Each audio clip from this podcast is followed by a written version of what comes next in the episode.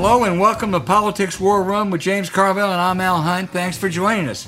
This week we're joined by the former U.S. Deputy Secretary of the Treasury and founder of the Hamilton Project and Evercore, the big Wall Street investment bank, Roger Altman. Remember, we take your questions each episode, so write in to politicswarroom at gmail.com or send a tweet to at Politicon for next week's show. We'll get to as many as we can. Please don't forget to tell us where you're from and check out the link to this week's sponsor, Blinkist, in the show notes. We thank you for supporting our sponsors. It's what makes this podcast happen. Please tell your friends about us. Remind them to subscribe on Apple Podcasts, Spotify, Stitcher, or wherever you get your podcast. Hey, James, that pandemic relief that I felt several weeks ago, I actually took my first plane ride. Uh, we started going out more. I think it's under fire. The number of COVID cases has surged in the past two weeks, 83% of the new Delta variant. At the same time, these right wing Republicans, the Trump crazies, are doubling down on resistance, which is costing, I think, thousands of lives. I just noted a New York Times piece on Tennessee. Governor Bill Lee had his picture taken getting the flu shot. That's good. That's what a governor should do, right? He won't allow his picture to be taken while getting a COVID shot. I mean, that's just crazy. Uh, the legislature has banned any vaccine outreach and they fired the state's medical director. These people are crazy and they're going to cost a lot of lives. So that's the question of the day. It, it, most of this you're seeing is from where I am in the South. I, I think like 40, 45% of new cases coming out of Florida. All right, I'm telling you what I'm doing. I'm getting the hell out of here. I'm leaving Saturday. All right? And I, I don't think like if you're in Northwest Washington, I, I, I don't think you have much to worry about it. The spike in Louisiana was horrific today. And when you look at the nationwide numbers, they're mostly concentrated. Now, there's something that's going on here because now you got Scalise taking a shot, you got Sean Hannity saying get a shot, you got a, a, a lot of stuff going. You know, they've gotten either a poll or some kind of briefing where there's this holy shit moment. But we're going backwards down here. I, I can assure you. I mean, really backwards to the point that you know, we may have to, if this doesn't get better soon, they're going to have to go to lockdowns again, which I don't think people are. Well, I don't know if they have a poll or not, but their people are dying.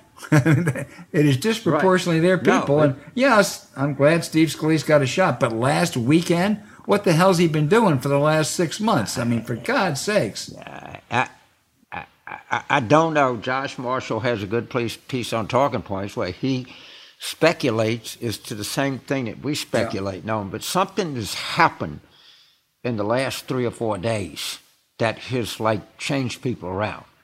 And let's see how many more changes we get. But the, the, the, new numbers out of Louisiana are horrific. Well, and they're terrific. As you said, they're horrific out of Florida. Again, this great myth that Ron DeSantis has done a terrific job in, in Florida. It's dead wrong. Uh, and in any event, uh, let's just let's just hope that maybe people will, uh, you know, get a little bit of wisdom that they sure as hell haven't shown so far. Yeah, this is not going. there's right no reason for this to be a political issue. This is not a political issue. None. I mean, Tommy Tuberville, who may be the dumbest man, I don't know, maybe they're dumber senators in the past, but he's maybe, right. He uh, doesn't have an IQ. You're, you're, he doesn't have an IQ of room temperature. He said some of his constituents, his constituents aren't going to get vaccinated until Biden gives credit to Trump for all he did. I mean, that's beyond insane. That's just, you know. you know what? Do it and give people oh, a thousand dollars. Anything. Right, just do right. it. Just say it's all because of him. It, it, just, geez, man, let, us just go back to life. I mean, anything right. it takes. And, and, you know, there's this thing about, well, give $100 a lottery ticket or, you know, somebody was responsible and got vaccinated earlier, they don't get the $1,000. I don't care. Just, good I, I, God, I, man, give people Because it's affecting back. other people. There's no question. Hey, James, yes. um, there's a special Democratic congressional primary in Ohio in about 10 days for the seat vacated by HUD Secretary Marcia Fudge. Uh, is there any significance? Usually, these kind of special election primaries don't much matter.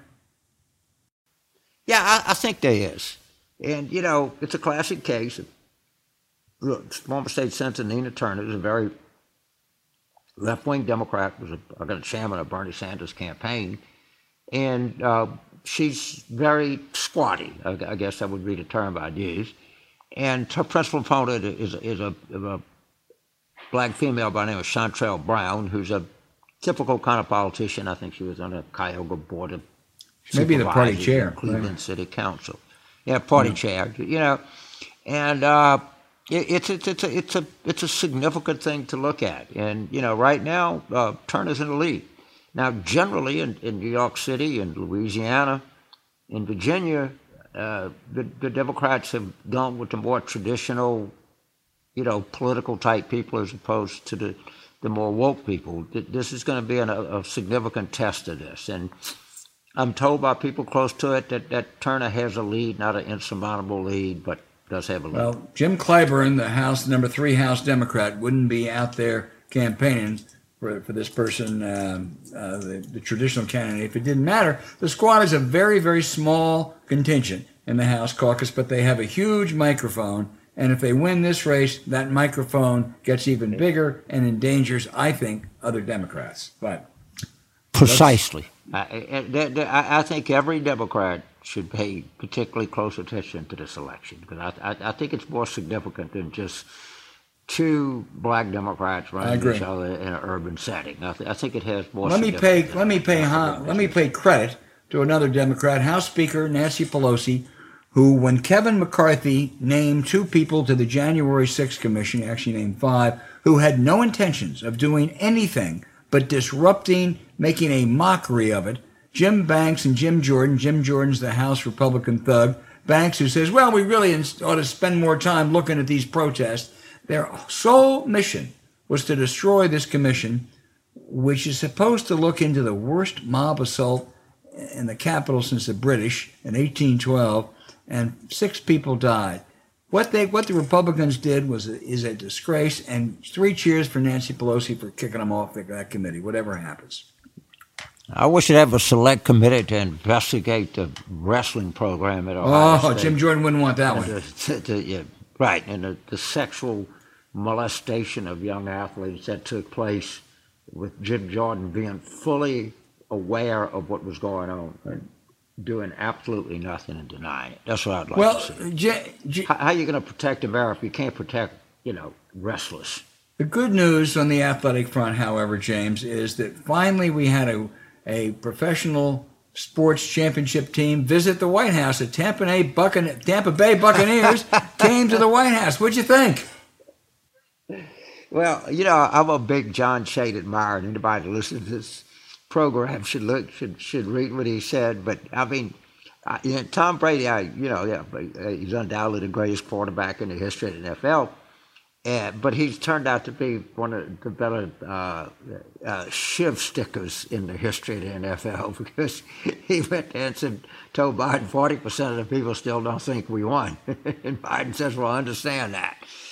And uh, it, it, was uh, it, it, was remarkable and uh, it, it, was really funny. It was well done. It was well executed, and I I, I loved it. And he said when he had a bad game, some people referred to him as Sleepy Tom. Uh, yeah, he said he forgot yeah, to down Sleepy Tom. So. Yeah, yeah. All right, that's we can end on good news. That's terrific. Yeah, I tell you one thing. We got a bitch in this this the Milwaukee Bucks and that Greek freak. I mean, that. I mean, wow. he is something. He is something. Okay, Just here's to the, the Greek freak. Yes, indeed.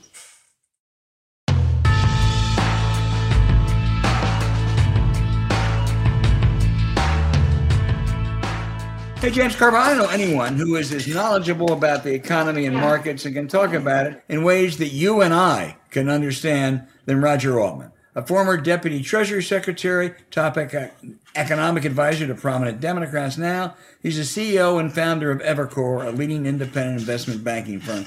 Roger, I don't have to tell you my limitations. You know them, but many years when I was with the Wall Street Journal, people would ask me, what's the stock market going to do? And I had no earthly idea, so I just said, it was going to be mixed and people looked like I knew what I was talking about. I look at everything today. Stock market plunges one day, up the next day and, and we worry about inflation one day and growth the next. It really looks mixed. Help us. Where are we? Well, it's a very unusual moment, actually, in financial markets as a whole, because the cross currents are not those you normally see, or at least the main cross currents are not those you normally see in the following way. Two days ago, uh, the market woke up, uh, uh, metaphorically speaking, and had uh, a nervous, a temporary nervous breakdown over the Delta variant of the virus and the spread of the variant, and uh, events like Los Angeles reimposing a mask mandate and the impacts around the world, some of which are very severe, as we all know, and sold off very sharply. And by the way, the bond market, which, as you know, typically um, moves uh, inversely to stock prices. In other words, when stock prices are really strong, usually interest rates are rising and bond prices are falling. But the bond market also was very strong, um, signifying concerns that it had also about the virus and the impact of the virus on growth. And that was Monday. And then 24 hours later, those sentiments were overcome by uh, a, a, series of strong earnings reports like Verizon and Coca Cola, and a realization that earnings are going to be stronger than many people had expected, corporate earnings, which on any at any given moment probably has the greatest influence on an individual stock price, and a sense that maybe the concerns for the uh, over the virus were overblown. And so you've seen this powerful rally over the last two days, uh, entirely wiping out or largely wiping out the losses we saw, the severe losses we saw at the beginning of the week. Now, the other very unusual thing here is that the Federal Reserve and the European Central Bank and certain other central banks, but those two in particular, are continuing to supply huge amounts of support to the economy and in effect then to financial markets. The Federal Reserve is buying, is still buying 120 billion of securities a month, of fixed income securities a month. Uh, and the ECB is continuing to, to buy aggressively as well. The Federal Reserve balance sheet is up by over 4 trillion in the past 15 months, 16 months. Uh, it's an astonishing figure. And so you have, on the one hand, pretty strong recovery. Uh, I mean, our firm follows a lot of the industry sect, it, it, the uh, the kind of key indices of the economy very closely. And for example, today our truckers survey, which is the single most closely correlated one to GDP, was up again, not not flat or down. Uh, and you saw retail sales last Friday extremely strong. So these you have you have a strong recovery. You have the overlay of the virus, very, very unusual, we all know. You have the central banks continuing to pour money into the system. And generally speaking, this is all driving stock prices up. So, Roger, if you're if you're Jay, put yourself in Jay Powell's shoes right now, the chairman of the Federal Reserve. What do you think is his biggest worry, uh, at least over the next six months? Inflation. It is. It is inflation. And, and is there a trade off between growth and inflation concerns? Not short term, but theoretically, there's a trade off medium and longer term. But we, let's, let's unpack that a minute. Um, so, the most recent consumer price index figure of about a week ago, a little more than a week, indicated a 5.4% annual rate on the CPI. Now, other measures of inflation, like the CPI like the like core CPI, which excludes food and energy, uh, and other measures are not as running quite as high as that one is. But that was a shocker, that 5.4% CPI figure. And obviously, if we were really going to run for some considerable period of time at 5.4% inflation, having been around 1% in the last couple of years, that would be too high. Uh, but the debate, as you know, in the economics community and in, the market is whether this is just a blip, whether it's a temporary uptick, which is effectively transitory. That's the word that so many people use. That's the word that Jay Powell has used. That's the word Janet Yellen has used. Or whether it's really a long term, strong upward trend. Right now, more people think it's transitory than think it's secular. Um, and you, if if that wasn't the case, you would likely see bond yields higher than they are right now. They've rebounded a couple last couple of days, but the 10 year today is I looked about 10 minutes ago, 1.28%. If the market really thought that we were at continuous 5.4% inflation, that bond yield would be higher. So at the moment, there's a more more a view that it's transitory. But remember, the Fed has a dual mandate: price control, which means inflation control, and full employment. And if you're Powell, you're much more nervous about the price control side of it right now because of mixed signals you're getting. James.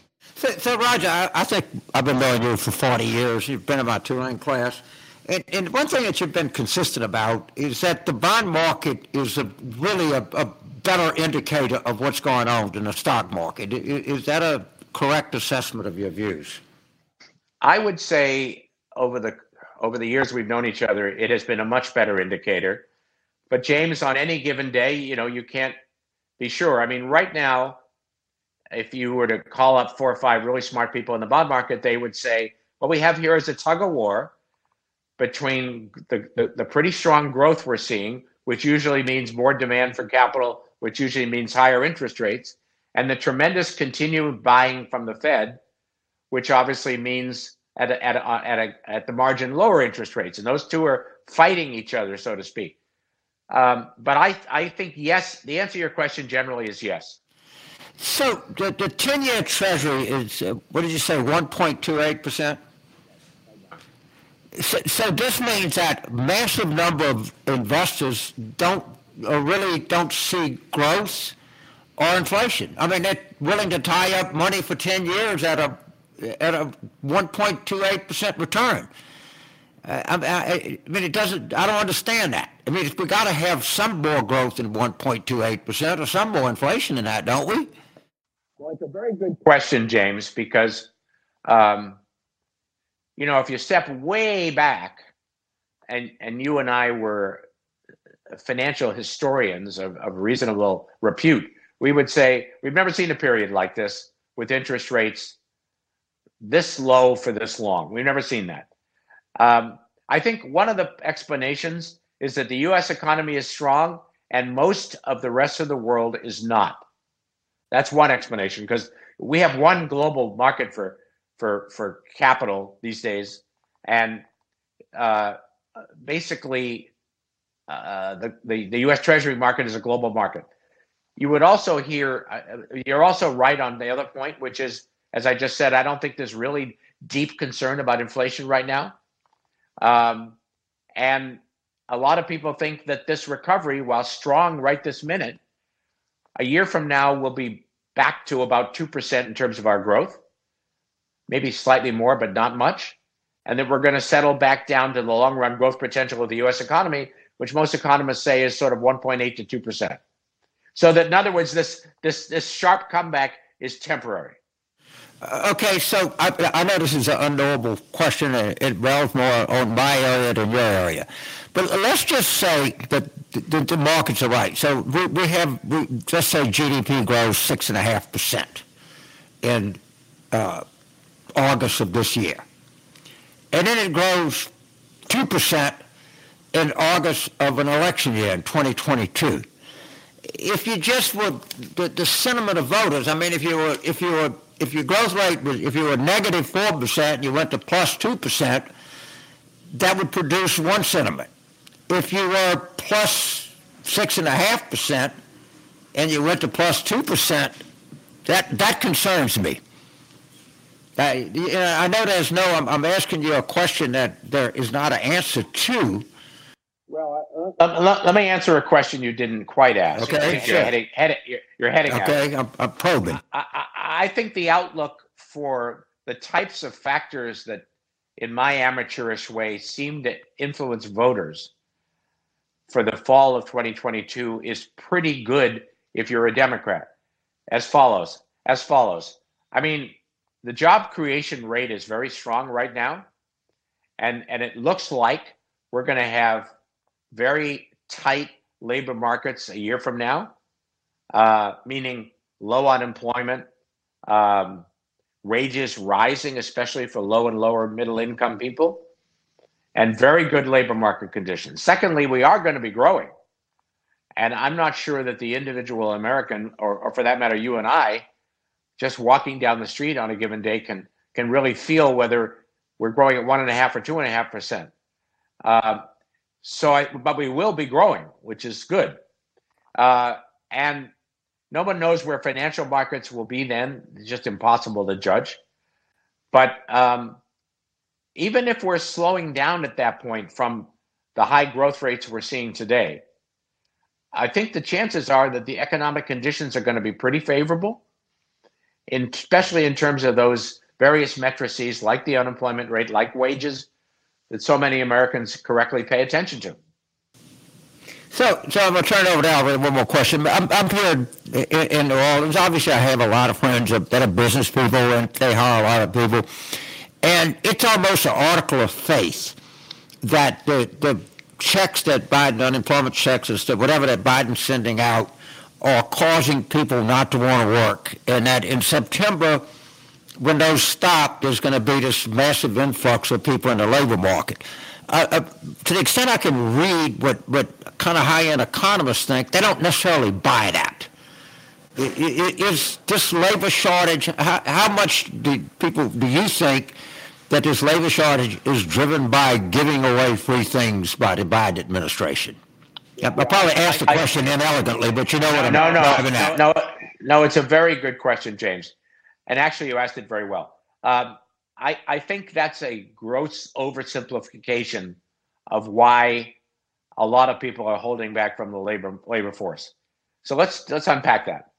So before pre-COVID, uh, February 2020, the labor participation rate, which is simply the percentage of uh, age eligible uh, and, and otherwise eligible Americans uh, for working, was 63.5%. Right now, it's 61.6%, about two points lower. So a lot of Americans are not in the labor market today uh, compared to two years ago or less than two years ago. Now, why is that? Surely the factor you mentioned is one of the reasons, but I, I don't think it's the dominant reason. I think a lot of people, you know, we, we just came through a year and a third, whatever precisely it is in terms of COVID, which is completely and totally unprecedented. People were forced to work from home. People uh, did not spend on normal things they did, like travel and eating out and so forth.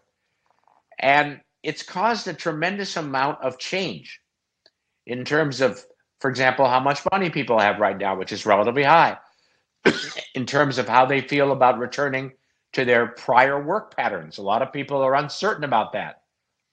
Um, in terms of people changing jobs. Right now, there's a lot of job changing going on.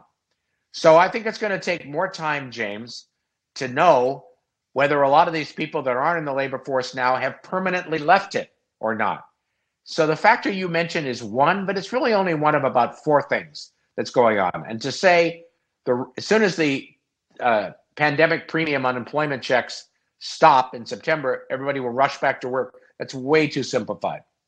I know a lot of people who basically uh, obviously didn't work in the usual way in the last year and a half and are questioning whether they ever want to do that again. Maybe they want to work part time. Maybe they want to do different, something different in terms of the type of work they're doing. But a lot of people have rethought how they want to work, whether they want to work as much, things like that, as a result of this completely unprecedented year and a third that's that's a fascinating topic all to itself, which we'll have to come back and visit with you, Roger. But let me let me go back to the economy. You mentioned the global economy uh, and the interdependent global uh, economic world. What's the outlook of China, Japan, Europe? Well, you have to break that down. So China is, you know, because it it's not really a developing country any longer in the usual sense of that term, but it's much less developed than the United States China continues to grow at rates higher than we do, but China's growth is not quite as high as a lot of people would have thought if they were thinking about this two years ago. Um, China really has a lot of deep seated issues, including demographics. and the aging of their labor force, and the fact that I mean we can all read how China is now rather desperately trying to get uh, Chinese Chinese couples to have more children. So China has a lot of deep-seated issues. One is demographics. One is the one is the whole overlay of climate, because uh, they're doing uh, they're trying hard to adjust to that. A third is the whole role of the state in China, which is really going back. I mean, Xi Jinping is moving backwards in terms of state control over industry. In other words, more state control under under Xi Jinping that we saw for the last 20 or 30 years. A lot of complicated factors in China, but so China's growing at a rate that looks high, but it isn't as high as most people would have thought, and I don't think it's as high as the Chinese authorities would like. Japan is is pretty flat, um, and in terms of Europe, there's so much turmoil over the virus in Europe. It's it's really Europe is struggling, um, uh, and definitely not growing at all like the United States is. And then you look around the rest of the world, you see countries like India, which are having terrible problems, South Africa, uh, and and some other big markets, and you say that the U.S., which is rather amazing given how much criticism the U.S. gets, is recovering in a very impressive way. I mean, you just have to say that. Um, it's it's really quite remarkable, uh, and and you know we're headed back toward a three to three and a half percent unemployment rate as I said a minute ago, we're seeing wages rise in a way they we we would long have wanted them to rise, but they are rising pretty rapidly right now, especially for people that need it most. And you know, you have to take your head off to the U.S. economy, the flexibility of the U.S. economy, the flexibility of the American labor force, uh, our version of capitalism, however much criticism it may get, right now looks pretty good. Is it perfect? Of course, it's not perfect.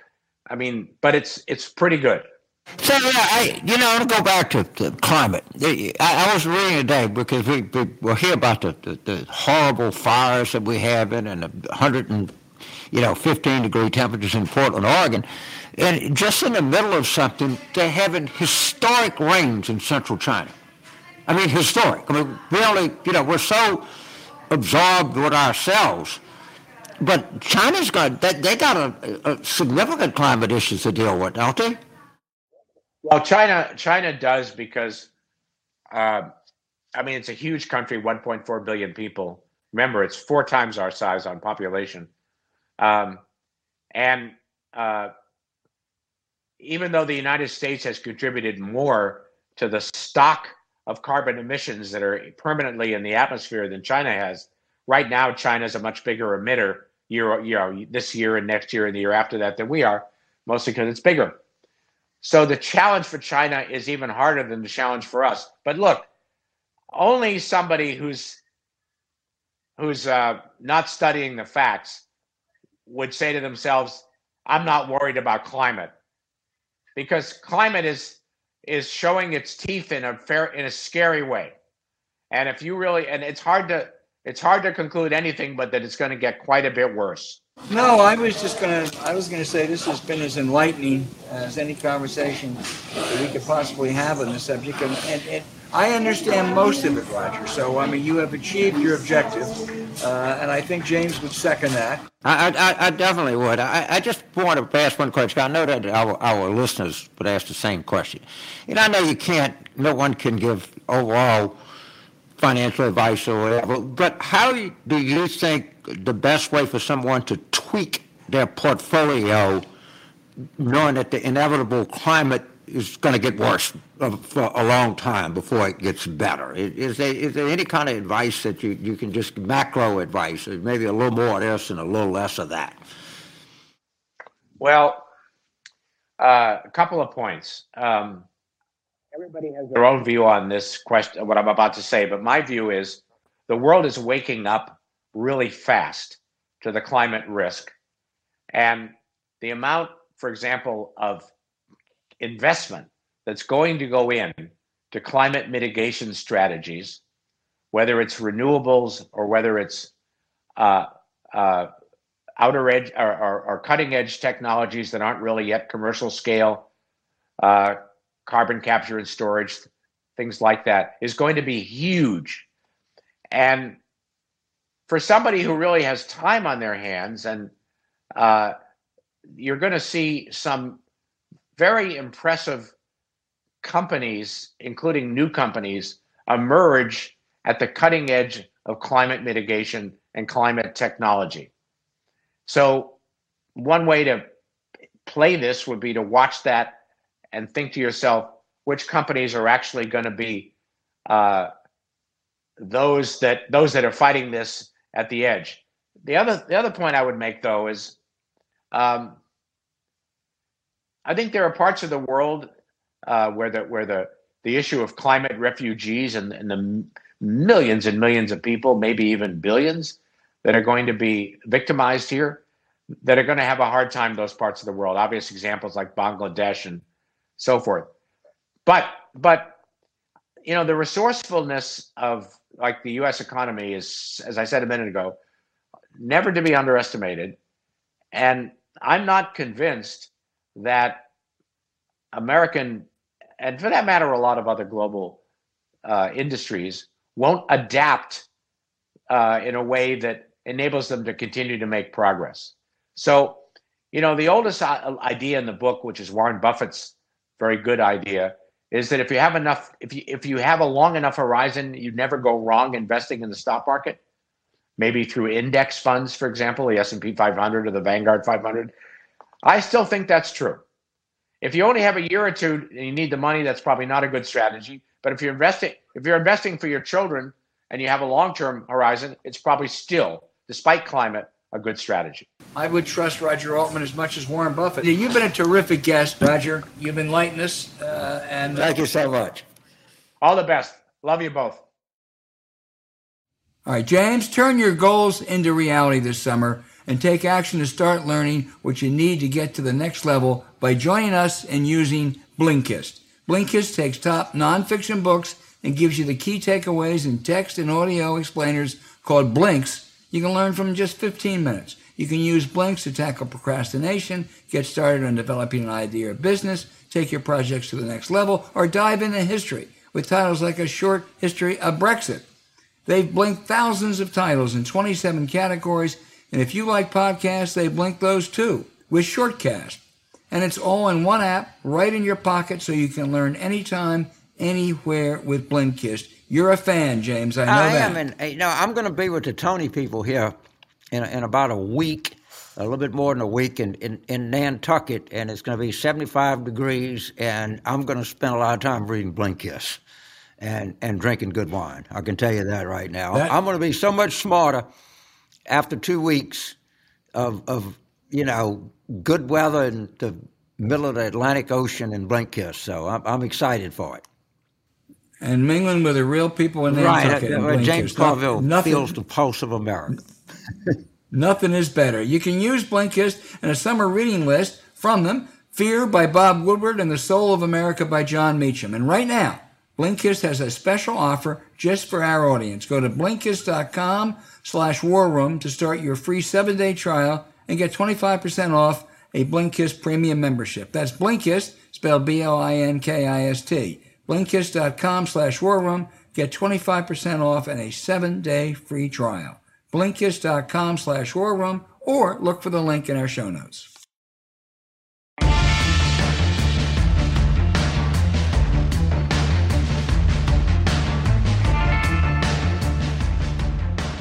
All right, James, now for our segment that we love on our listeners who send such good questions. And the thing that makes me guilty about this is there's so many good ones, it's hard to pick and choose. And I apologize for the ones that we left out, but keep them coming. Uh, the first one is Charmin in La Jolla, California. She says, this is to both of us. She said, It dates me terribly, Al. I remember when you were the kid on Washington Week in Review with Peter Lisagor and Charles Corddry Man, you think it ages you, Sharman. You can imagine what it does to me. I would just tell you quickly. The first time I went in that show, uh, I was on with uh, with Charles Corddry, the Baltimore Sun, who was about 30 years older uh, than I was. And the next day, I flew to O'Hare Airport, I'm walking through the airport. The first time in my life, someone stopped me and said, "Hey, they recognized me. I saw you on television last night." And I puffed up. I thought, "Man, this is something. I'm a big deal." And I started to say who I was. He said, "No, no, I know you. I'll get it. You're Charles Corddry." Uh, at which point I puffed down again. But anyway, uh, James, Charmin's roots are in Louisiana, specifically Darrow County, and my marriage has often been compared to you and your wife, Mary Matalin, but in reverse. I'm the Democrat, and my husband is the Republican, but under my influence, he is now a RINO. I don't know if James has had quite as much success. Uh, okay, I, I, I think there's no Darrow, there's no counties in Louisiana, there's no Darrow Parish. I think she's from Darrow, Louisiana, which is about 12 miles from Well, you better get it right, Charmin, because uh, you you want to know where your family is is from. Her, her, Right. I, I, it's, it's, in Ascension Parish. I, I'm not sure. And uh, in La Jolla, I was in the Marine Corps in the fall of uh, 1966, and I actually was sitting at a bar in La Jolla watching the initial New Orleans Saints game against the Los Angeles Rams. And I think it was Walter Flea Roberts that went coast was to a- coast. it's a- it's a- The- the- first. It was a Junior Gillum or Walter a, Flea it's a Roberts. special play. But let me get to a question, which is why not get rid of the aisle? The delightful social side of the House and Senate is gone. The way at three martinis lunch, pity. So I don't know. Uh, you're right. We're, we are rid of the aisle. It used to be people could forward some bipartisan. They'll cut some kind of a deal in the Senate on infrastructure, maybe. But uh, by and large, until they reform the Republican Party, uh, it ain't going to be you know what it was for all of its flaws.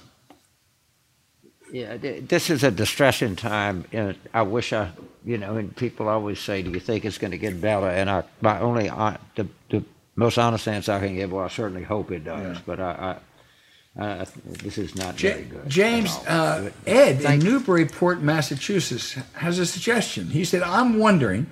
He is a great supporter of college sports, and I'm wondering if you would ever consider doing an NCAA style tournament to determine the greatest Ivy League sphincters of all times. Once we get enough members, we could, you know, put them together like March Madness. We could have a 64, yeah, Yeah. and uh, Hey, we could do, we could do yeah, brackets. I mean, I Yeah. you know, it could Why be not? done by regions, could be done by eras, whatever.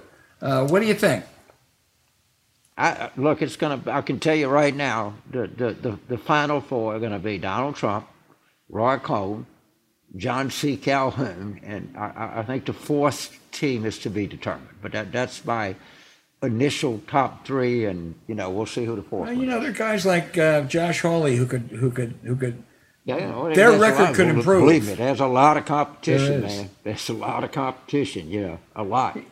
Greg Yeah. is asking the improved. same question, but I think in a little more friendly way than our uh, our listener from Denver did a few weeks ago.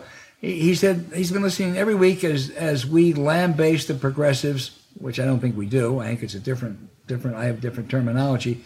And he said, I understand the progressive agenda rankles the middle of the roaders who are doing well economically in the country.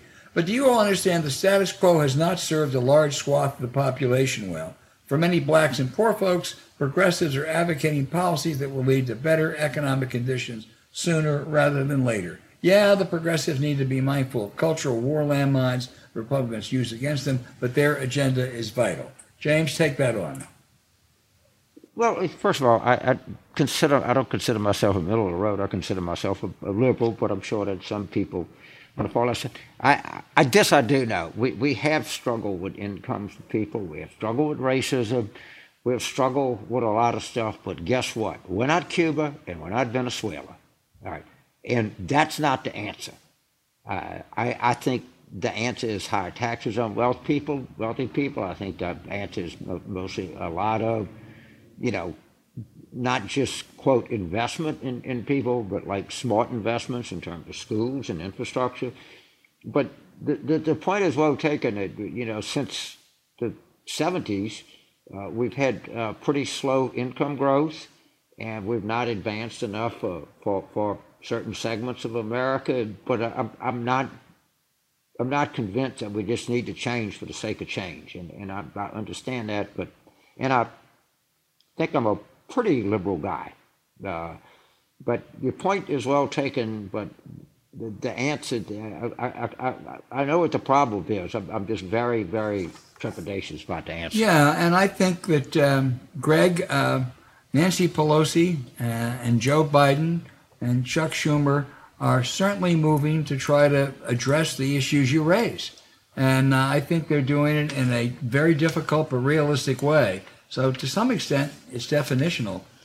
Um, Julie in Livermore, Wait, wait, there's one more point I want to make on this, and this is a very dangerous. This is what people say. It, it actually makes sense to you think about it. Something must be done. This is something. Ergo, let's do this. All right, that, that's the. Yeah, that's not always the best way to go. I mean, something must be done. But the idea is to do something smart. Exactly. Julie in Livermore, California asked, "Can the governor of Texas, who I last week called Jim Abbott, I apologize to Jim Abbott." Uh, it was really a, a, a, terrible slight. It is Greg Abbott. Arrest the Democratic representatives who left Texas to protect voting rights. Can he actually jail them in the Capitol? Well, he could jail them in Texas. He won't do that. Uh, this is all uh, a show initiated by that terrible voter suppression law uh, he's trying to pass, and um, it's just um, it's it's underscores the reason the Senate has to pass. They have to pass this this election reform bill. If they don't do that, then all the good stuff, other good stuff they can do, will probably prove to be ephemeral. Yeah, it, it is, and you know, I I think that we're seeing the tip of the iceberg on the reaction to this. But I think they're going to do it. I think they're going through this in a lot of different places. I I, I, I think the response to this is pretty visceral, and it, it if this thing this bill doesn't pass, it, it, it, it America's going to be very split and, and very angry. I, I, I can feel this among Democratic voters. They're like they're, they're really fed up with yeah. Oh, I totally agree. Douglas in Chicago has a ju- juicy question uh, for you, James, and me, I guess. Do you think there will be any party switches in the House or Senate between now and the midterms? Senate, of course, is tied. The House is barely teetering. So a switch in either direction would be a real game changer. You know, it's a it's a good question. I I, I don't think there will be. I mean, I, I don't think it's going to be Senator Manchin by any stretch. If he was ever going to change, he'd have done it in 2018 and saved himself a, a lot of trouble. Um, uh, if there is, it might be more likely to be R to D than D to R. Yeah, I I think you're right. But I don't know. I don't think there's I, I can't think of anybody who I would bet 50 50. There may be an exception to, but the successful party switchers in the past are switching to a party that dominates their district or their state. I mean, when Richard Shelby right. switched parties, Alabama was becoming Republican. Same with Phil Gramm. Yeah, yeah. And the only one that really fits in the Senate in that category for the Democrats is Joe Manchin, who is a Democrat. And he's and he has right. shown that he's a Democrat. He may get sniped at by the left wing all the time, and there are things that beliefs he has that I don't agree with, certainly on taxes. But he is a Democrat, and uh, I don't think there's any chance he'll do it, and I don't see any other prospects. I, I you know, I, I, I, don't, I don't see much. I, I really don't. I, I, don't see that much in the landscape, and maybe, you know, no, I don't. Yeah. Honestly, I don't. James, you issued a challenge to our listeners to write a concise Democratic message, and you know, we got some really, really good ones and, and we may come back to some in subsequent programs. But Clay in Los Angeles, I think, really did well because he was short, succinct, and right to the point.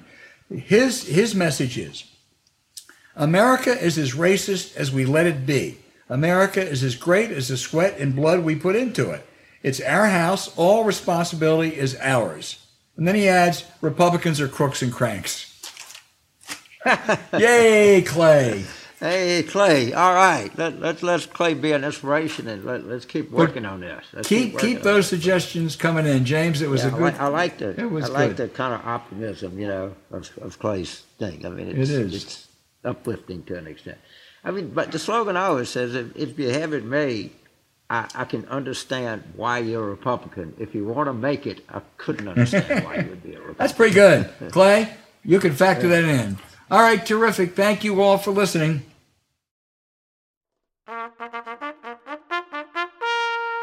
And now for the moment that you've all been waiting for. This is the Old Timers Ivy League Sphincter Hall of Fame. Former Ivy Leaguers who really were assholes, as they say, uh, and are no longer with us. Uh, James, I think the first entry, and we got a lot of we got a lot of recommendations from our listeners, which we really do appreciate. And some of these decisions weren't easy, but some of the ones we have today are just, you know, slam dunks.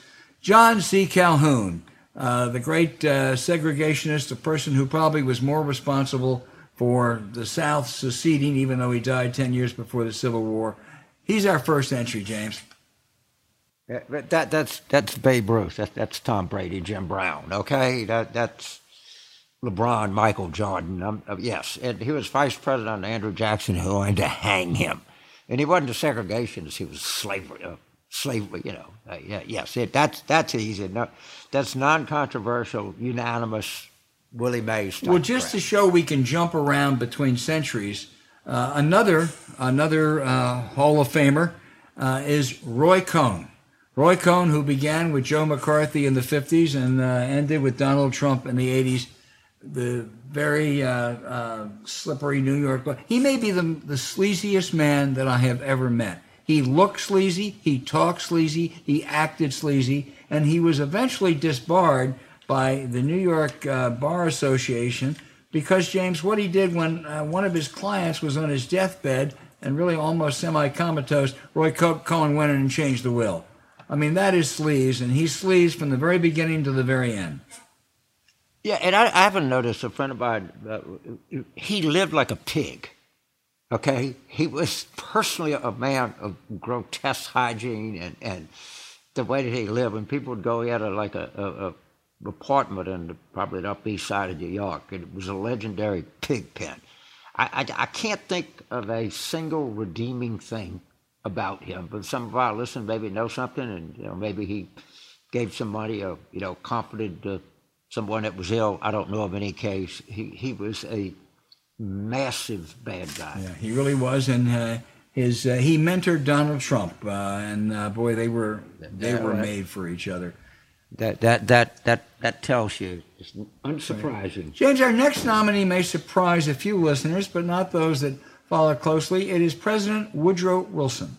Now, Wilson did some very good things. He had, you know, the federal income tax, the Federal Reserve were instituted under um, under Wilson. He certainly screwed up uh, with the Treaty of Versailles. I think one history has uh, has judged. But the reason he is in this is because of his record on race relations.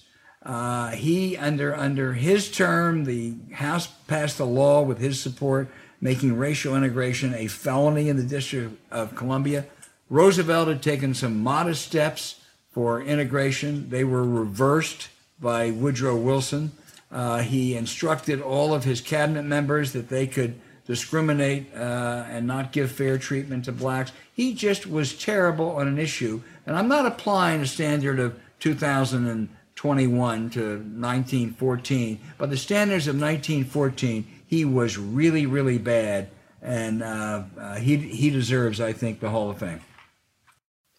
Yeah, well, he showed Birth of a Nation in the White House, which has got to be. I, am not a student of historic racism, but that has to be the most racist movie. And it makes Gone with the Wind look like a cross between Kimberlé Crenshaw and Derek Bell almost. I mean, was horrific. You know, the next nominee is another president, uh, Republican this time, Rutherford B. Hayes. Now, Hayes is probably forgettable to when you took uh, U.S. presidents in the sixth grade. He was one of that list of people between Lincoln and Teddy Roosevelt that you could barely remember their names. But tell you what he did. Uh, he cut a deal to get to be president because he probably lost the election. And the deal was that we would end, we would pull all Northern troops out of the South. We would end Reconstruction. And so Hayes, by that deal, ushered in uh, a period of, of incredible violence and, um, and terrible ra- racism that really lasted, James, for another um, 80 years. Yeah, some people say it's still going on, yeah. it's all right. But, but, but at least the, the, the law part of it lasted for another 80 years. And, you know, he I, am sure there were people around him that were even worse than him. He was just a beneficiary of being part of a, a, a really disgusting deal.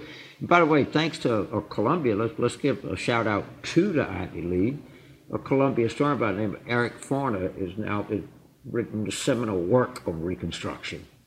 And actually, it's quite favorable toward it. And, and the, the, whole thing that we've been told about it, Professor Foner ha, has uh, called into very effectively. It's like changed the narrative of Reconstruction. It's kind of a personal issue to me because my great grandfather was a Republican member of the Louisiana legislature during Reconstruction and was a very big supporter of it. So it, there was some lagging thing that well, it was they went too far. It wasn't that good. Actually, Professor Foner uh, is, is actually a big fan. Well, I look forward to reading that, uh, and particularly, I mean, I think it, it's uh, one of the reasons that I think that the revival or the renewal of uh, appreciation for Ulysses S. Grant has been so uh, constructive. He was a Right. prime advocate there. He succeeded a terrible president, and he did a lot of good things uh, uh, with uh, with Reconstruction. Right, yeah. But, but you know, Yeah, we, if we give with Columbia, we have to take with Columbia, James, because Right, our final our final member of the initial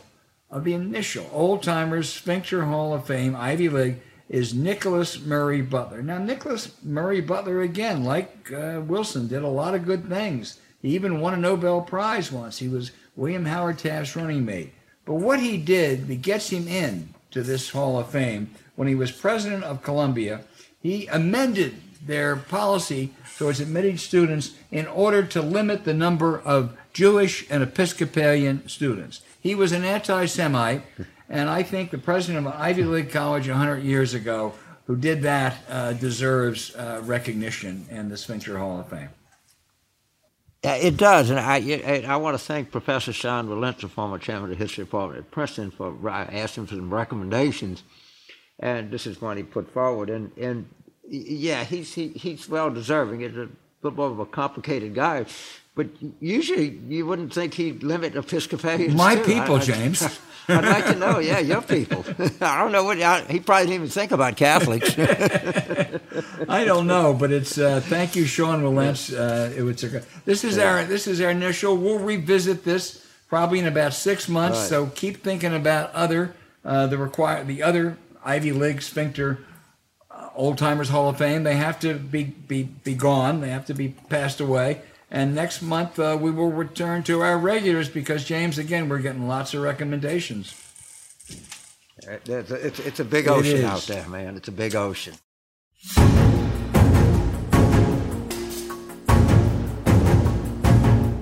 Hey, thank you for listening to Politics War Room with James Carville. I'm Al Hunt.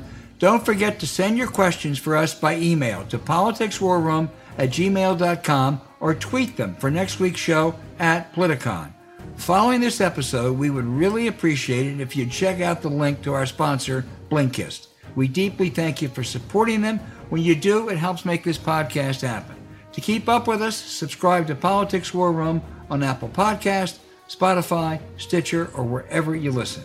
Please rate the show with a five-star review. We'll be back next week with another show as we continue our War Room planning.